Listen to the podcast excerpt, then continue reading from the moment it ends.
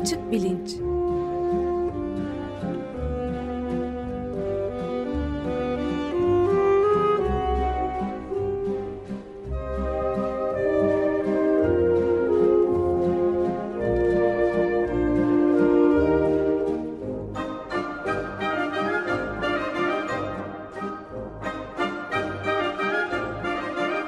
Güven Güzeldere ile bilim ve felsefe sohbetleri.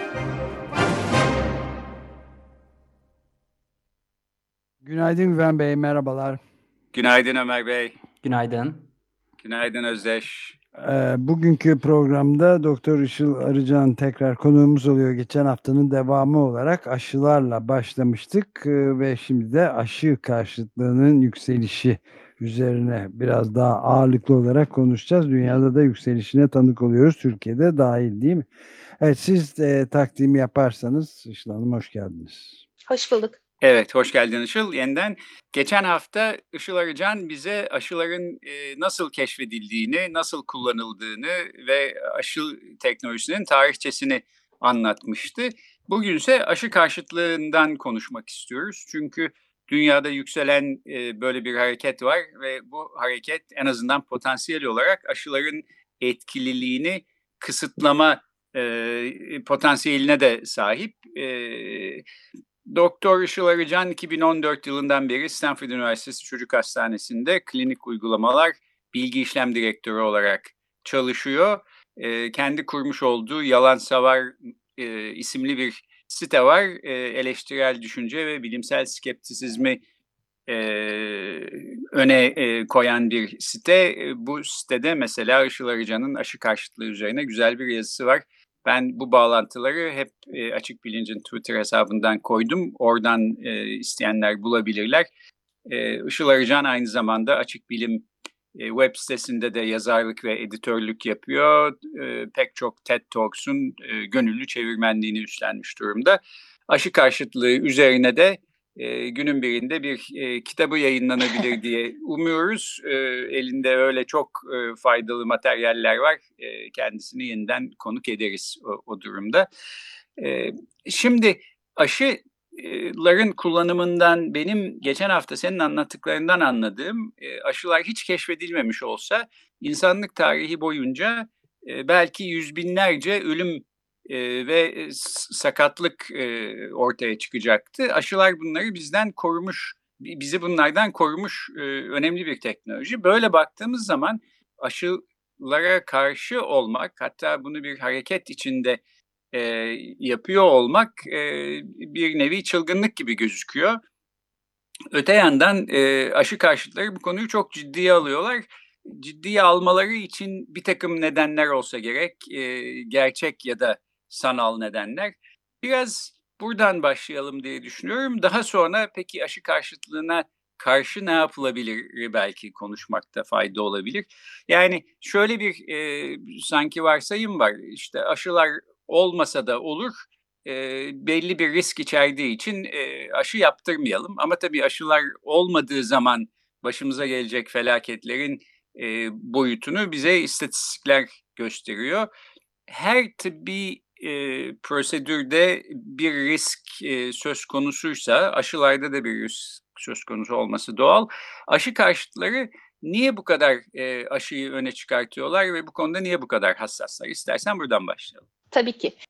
Şimdi geçen programda da konuşmuştuk zaten yani biz bildiğimiz anlamdaki modern aşıların ortaya çıkması işte 1800'ler gibi diye düşünüyoruz. Yani e, zayıflatılmış veya ölü virüs veya bakterileri kullanarak e, enjekte ederek aşı yapma ve e, geçen yıllar içinde aşı teknolojisi her sene e, biz moleküler biyoloji bilgilerimizi, immünoloji bilgimizi geliştirdikçe e, daha iyi oluyor. Ve artık bugün yapılan aşıların içindeki antijen miktarları da çok çok daha az, e, alerji yapma ihtimalleri de çok daha az. İşte geçtiğimiz e, yıllarda, geçtiğimiz yüzyılda gördüğümüz e, yeterince zayıflatılmamış virüs kullanılarak kazara insanları hasta etme riskleri de çok çok daha az ama bahsettiğiniz gibi e, aşı karşıtlarının hala e, bu konuda itirazı olduğunu görüyoruz. E, aşı karşıtlığına baktığımız zaman aslında çok ilginç bir seyri var tarihte. Böyle e, büyük bir enfeksiyon olup ona karşı aşı geliştirilene kadar e, insanlar pek aşı karşıtı değiller.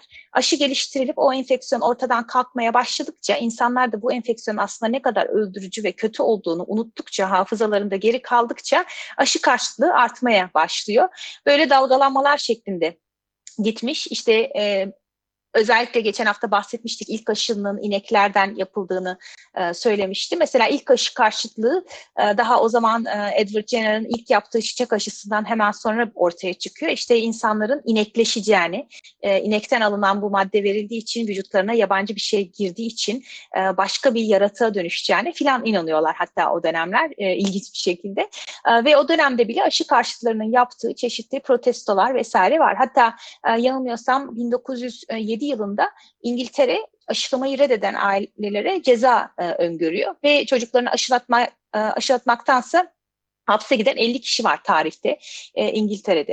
E, daha sonra işte modern e, zamanlara geldiğimiz zaman e, çok meşhur bir isim var Andrew Wakefield e, isimli. Bu kişi e, karma aşı dediğimiz kızamık kabakulak e, kızamıkçık aşısının otizme neden olduğunu iddia eden bir makale yayınlıyor. Ve yani bu kişi şu anda aşı karşıtlarının e, kahramanı durumunda. Bu makale 1998'de Lancet'te yayınlanıyor. Diyor ki makalede karma aşıdaki canlı virüs bağırsak mukozasının geçirgenliğini artırarak kana geçiyor. Oradan da beyne geçiyor ve bu şekilde otizme neden oluyor diyor makale. Şimdi ilginç tarafı işin bu makalede sadece 12 çocuk var. Yani böyle binlerce, yüz binlerce çocuk üzerinde yapılmış bir makale değil bu. Otizm belirtileri e, aşılamanın ardından görüldüğü için böyle bir neden sonuç ilişkisine varıyor. E, fakat daha sonra bu makalede çok ciddi metodolojik sorunlar ortaya çıktı, e, olduğu ortaya çıkıyor. Bayağı etik ihlalleri olduğu ve hatta aslında makaleyi yazan o zamanlar doktor olan Andrew Wakefield'ın o dönemde alternatif bir karma aşı patenti üzerinde çalıştığı ve mevcut olan karma aşının e, negatif etkisi olduğunu göstermeye çalıştığı için böyle bir makale e, yazdığı ortaya çıkıyor. Ve e, Andrew Wakefield'ın bu makalesi metodolojik sorunları ve aslında o makaleyi kendisiyle birlikte yazan kişilerin daha sonra bu makalenin çıkardığı sonuçlara katılmaması ve e, bazı verilerin manipülatif olduğunu söylemesi üzerine geri çekiliyor ve iptal ediliyor. Ve hatta o kadar büyük e, etik ihlalleri ortaya çıkıyor ki işte çocuklardan para karşılığı örnekler almaya, e, çocukları tehdit etmeye giden vakalar filan var. E, Andrew Wakefield'ın doktorluğu elinden alınıyor ve daha fakat buna rağmen tabii artık güncel medyanın olduğu zamanda olan şeyler bunlar. Bu e, aşılar otizmi yapar iddiası, asılsız iddiası işte çığ gibi yürüyor. Andrew Wakefield um, kahraman ilan ediliyor.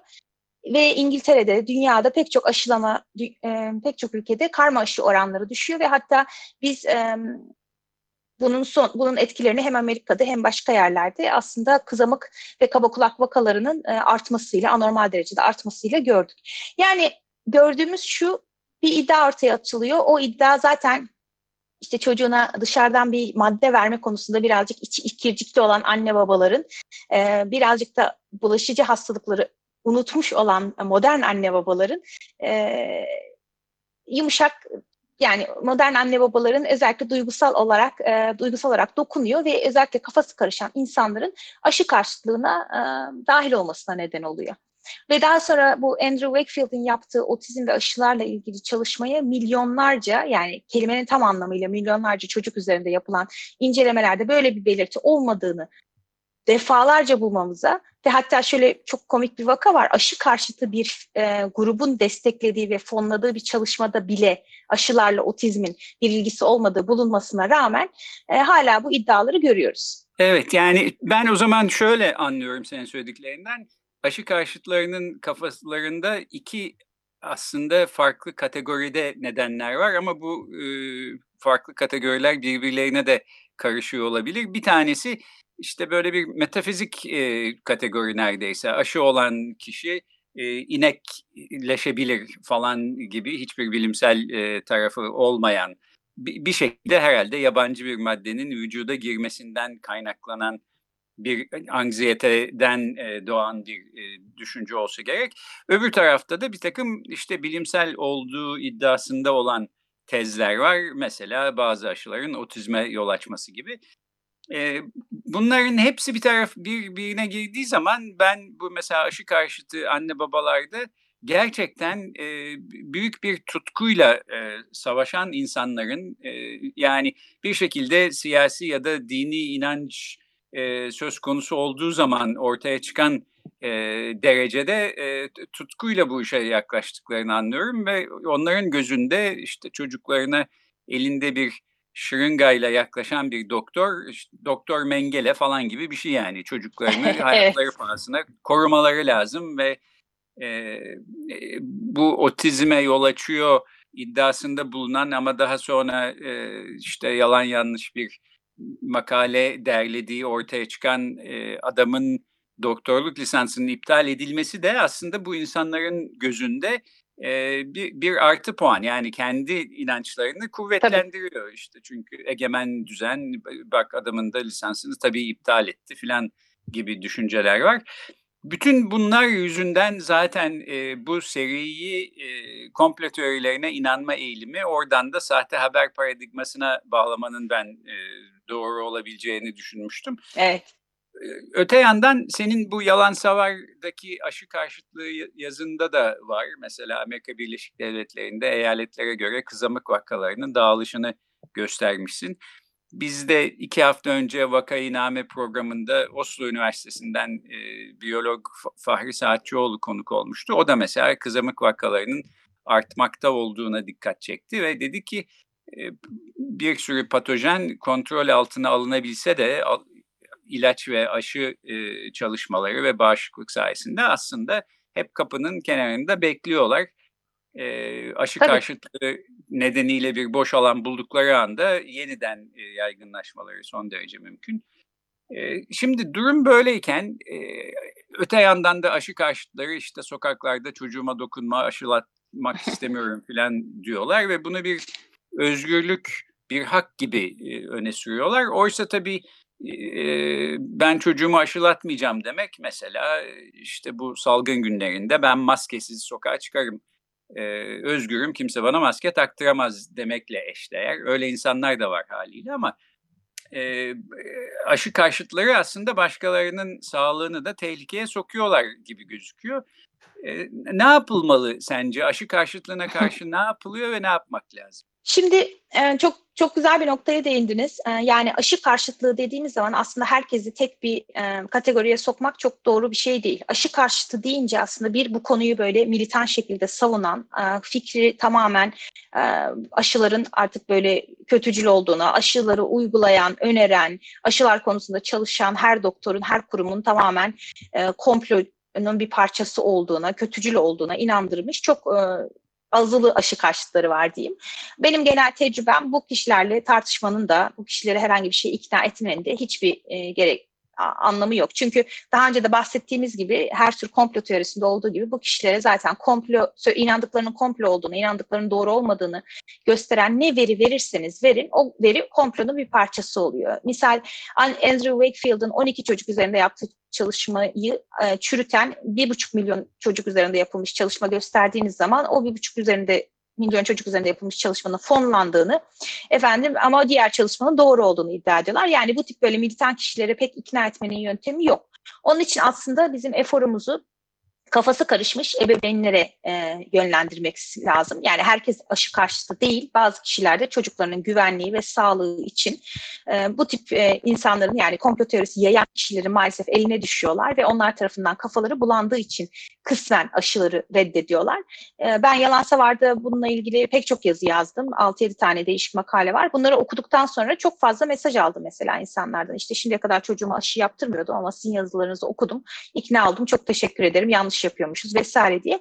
Yani eforumuzu birazcık buraya e, yöneltmemiz lazım. Şimdi niye aşı karşıtları bu konuda başarılı oluyorlar insanları ikna etmede. De, daha önce de bahsetmiştim. Bir kere bir bulaşıcı hastalıkları ve ciddi komplikasyonları unuttuk artık. Yani eskiden etrafımızda herkesin kızamıktan öldüğü, kaba kulaktan sağır kaldığı bir dönem varken bundan çok değil 100 yıl geriye gidince bugün aşılama oranlarının yüksek olması ve sürü bağışıklığını sağlıyor olmamız nedeniyle aşılar aşılanı aşıyla e, engellenebilecek hastalıklar nedeniyle ölen, sakatlanan çocuk neredeyse hiç görmüyoruz. Yani ben ben çocukken benim sınıf arkadaşlarım vardı çocuk felci sekeli olan işte tekerlekli sandalyede koltuk değneklerinde bugünkü çocukların yok. Ee, bu nedenle birazcık bu hastalıklar hani e, unutulmuş oluyor.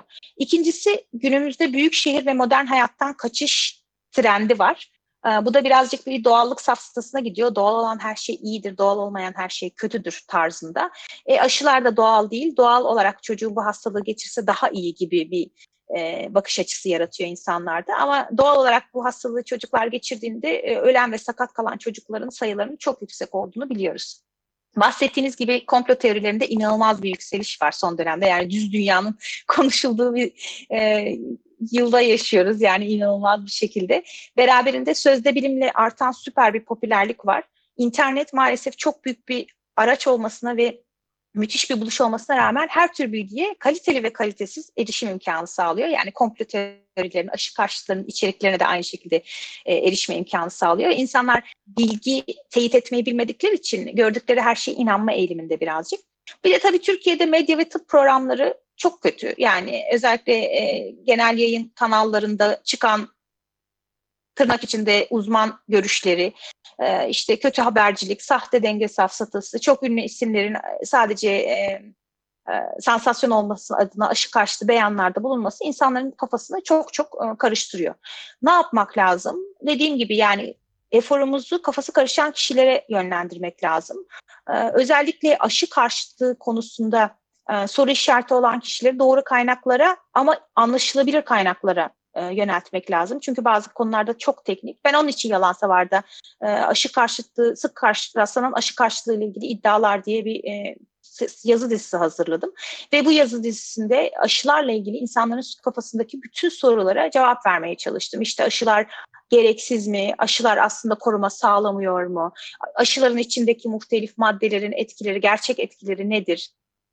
Vesaire gibi bütün soruları tek tek cevap vermeye çalıştım. Bunları tabii e, bahsedecek vaktimiz yok ama merak edenler gidip okuyabilir.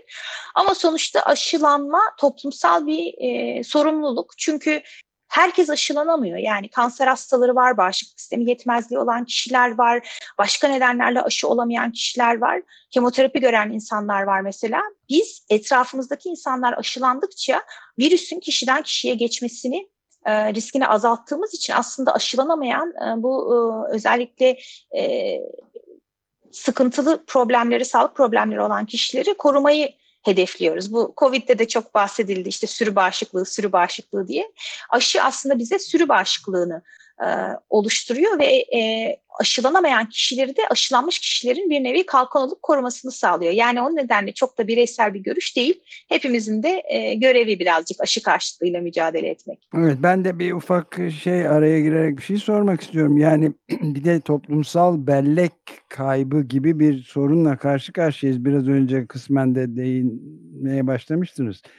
Yani mesela benim e, gençlik dönemimde çok yakınımızda e, polio bu çocuk felcinden sakat kalan pek çok insan olduğu gibi son derece yetenekli ailenin biricik evlatlarından ölenler olduğunu bizim Kaya Kaynar gibi vakalar olduğunu çok net olarak hatırlıyorum. Bunlar unutuluyor ve bilinmiyor. Tabii. Aynen. Bu, yani Jonas Salk'ın büyük bir kahraman olarak nitelenmesi gerekirken aşıyı bulan hatta kendisine işte bundan patentleme konusunda bir şey dedikleri zaman bu aşıyı bulan güneşe patent alabilir misiniz filan dediğini de biliyorum sonradan.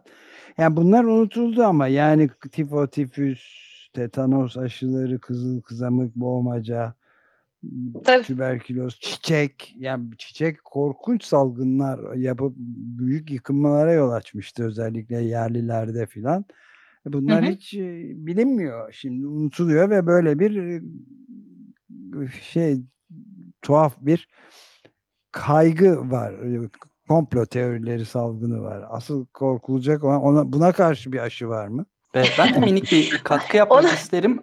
Benim de çevremden gözlemlediğim aslında genel olarak sisteme olan e, e, eleştiriler ya da güvensizlik yani sağlık sektörüyle, kar amaçlı şirketlerle e, sağlık e, alanındaki işbirliği diyelim. E, bu, bura, buradaki güvensizlik de birazcık sanırım bu komplo teorilerinin önünü açıyor. Çünkü yani e, sağlığı gerçekten öne alıyorlar, kar e, elde etmeyi mi diye baktığımızda genelde şu Türkiye'de de son dönemde e, yayınlanan kitaplarda hep bunun üzerinden yürüdüklerini görüyoruz. Sanki bir tür kapitalizm eleştirisiymiş gibi e, bu komple teorisi gidiyor. Evet o daha da evet. tehlikeli bir yer açıyor. Evet, evet bence evet. öyle. Yani dediğiniz gibi Şimdi bu sağlık iş, işinde kar konusu çok günde çok popüler bir konu tabii aşı karşıtı sitelerde. Ama yani şöyle bir net örnek de vereyim.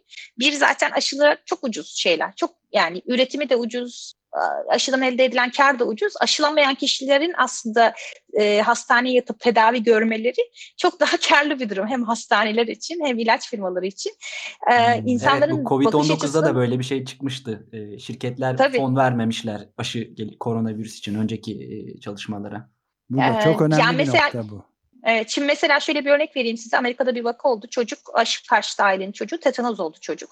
Çocuk hastanede yattı aylarca ve 800 bin dolar fatura geldi. Çünkü tetanoz çok ciddi bir hastalık. Yani tüm kasları felç eden solunum cihazına aylarca bağlı kalması gereken e, bir hastalık. E, aile işte bir şekilde bu parayı ödedi. Aileye çocuğu e, hastanede tetanoz aşısı yapsalar devamının olması gerekiyor ve aile devam aşısını bile yaptırmadı çocuğa. Yani cebinden 8 bin dolar çıkmış olmasına rağmen hala e, aynı komplo kafasını sürdüren e, aileler var maalesef. Ömer Bey'in sorusuna yanıt vereyim. Bunun aşısı var mıdır dedik bu işte komplo teorilerinin aşısı. Valla bence komplo teorilerinin aşısı işte toplumda eleştirel düşünce alışkanlığını e, arttırmak. Biz de yalan savar olarak onun için çalışıyoruz. Yani gelen bilgiyi de e, irdeleyip e, veriler çerçevesinde, kanıtlar çerçevesinde nasıl doğruya ulaşabiliriz? Onun bence aşısı o ve hepimizin o konuda çalışması gerektiğini düşünüyorum. Evet, bilgiye erişim esas yani.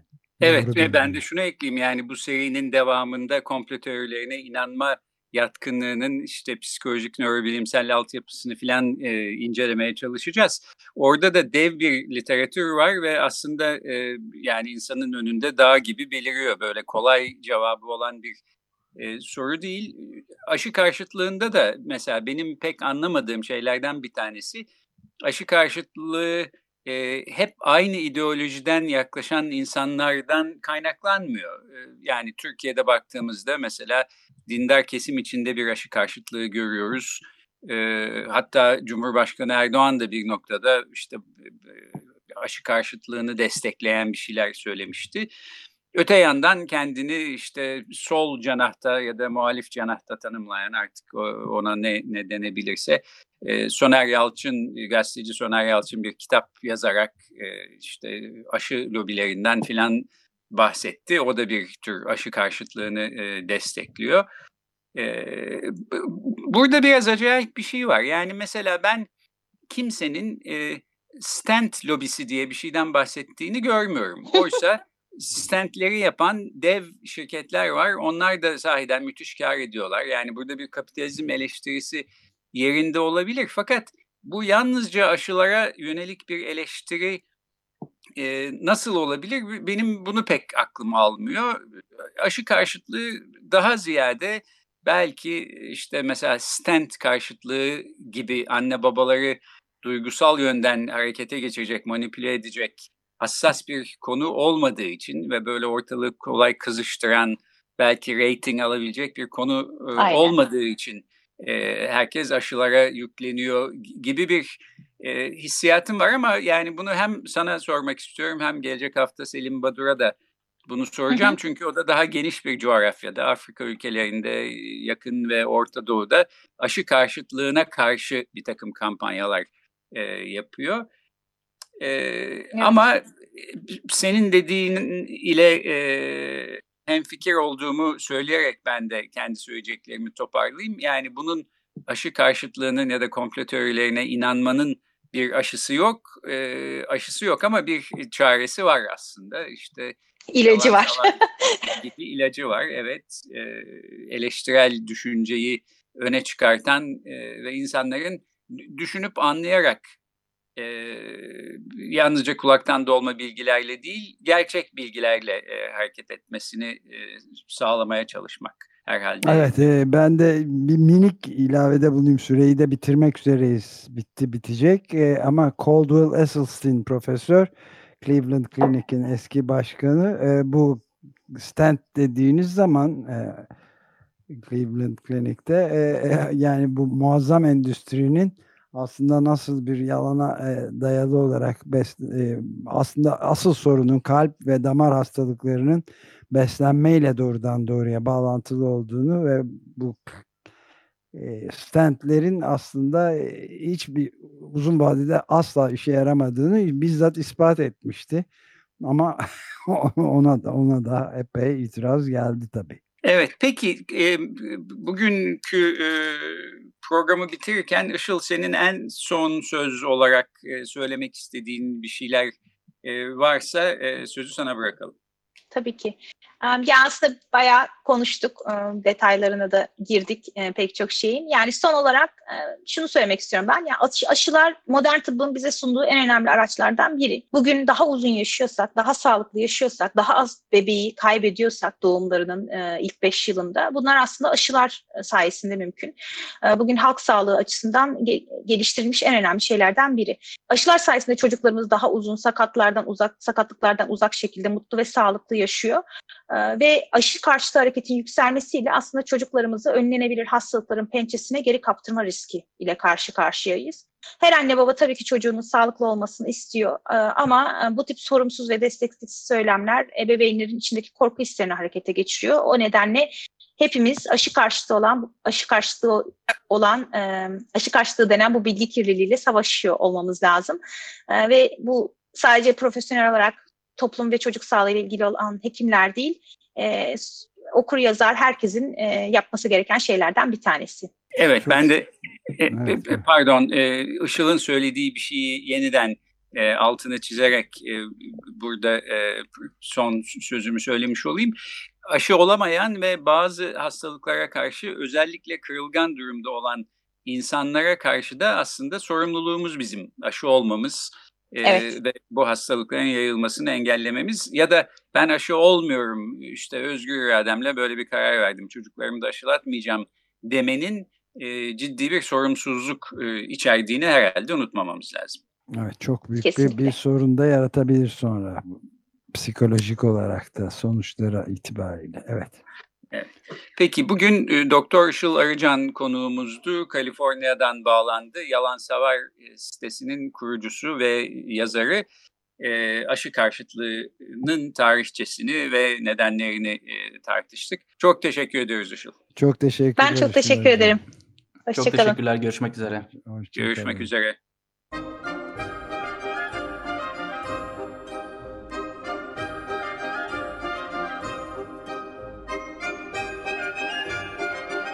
Açık Bilinç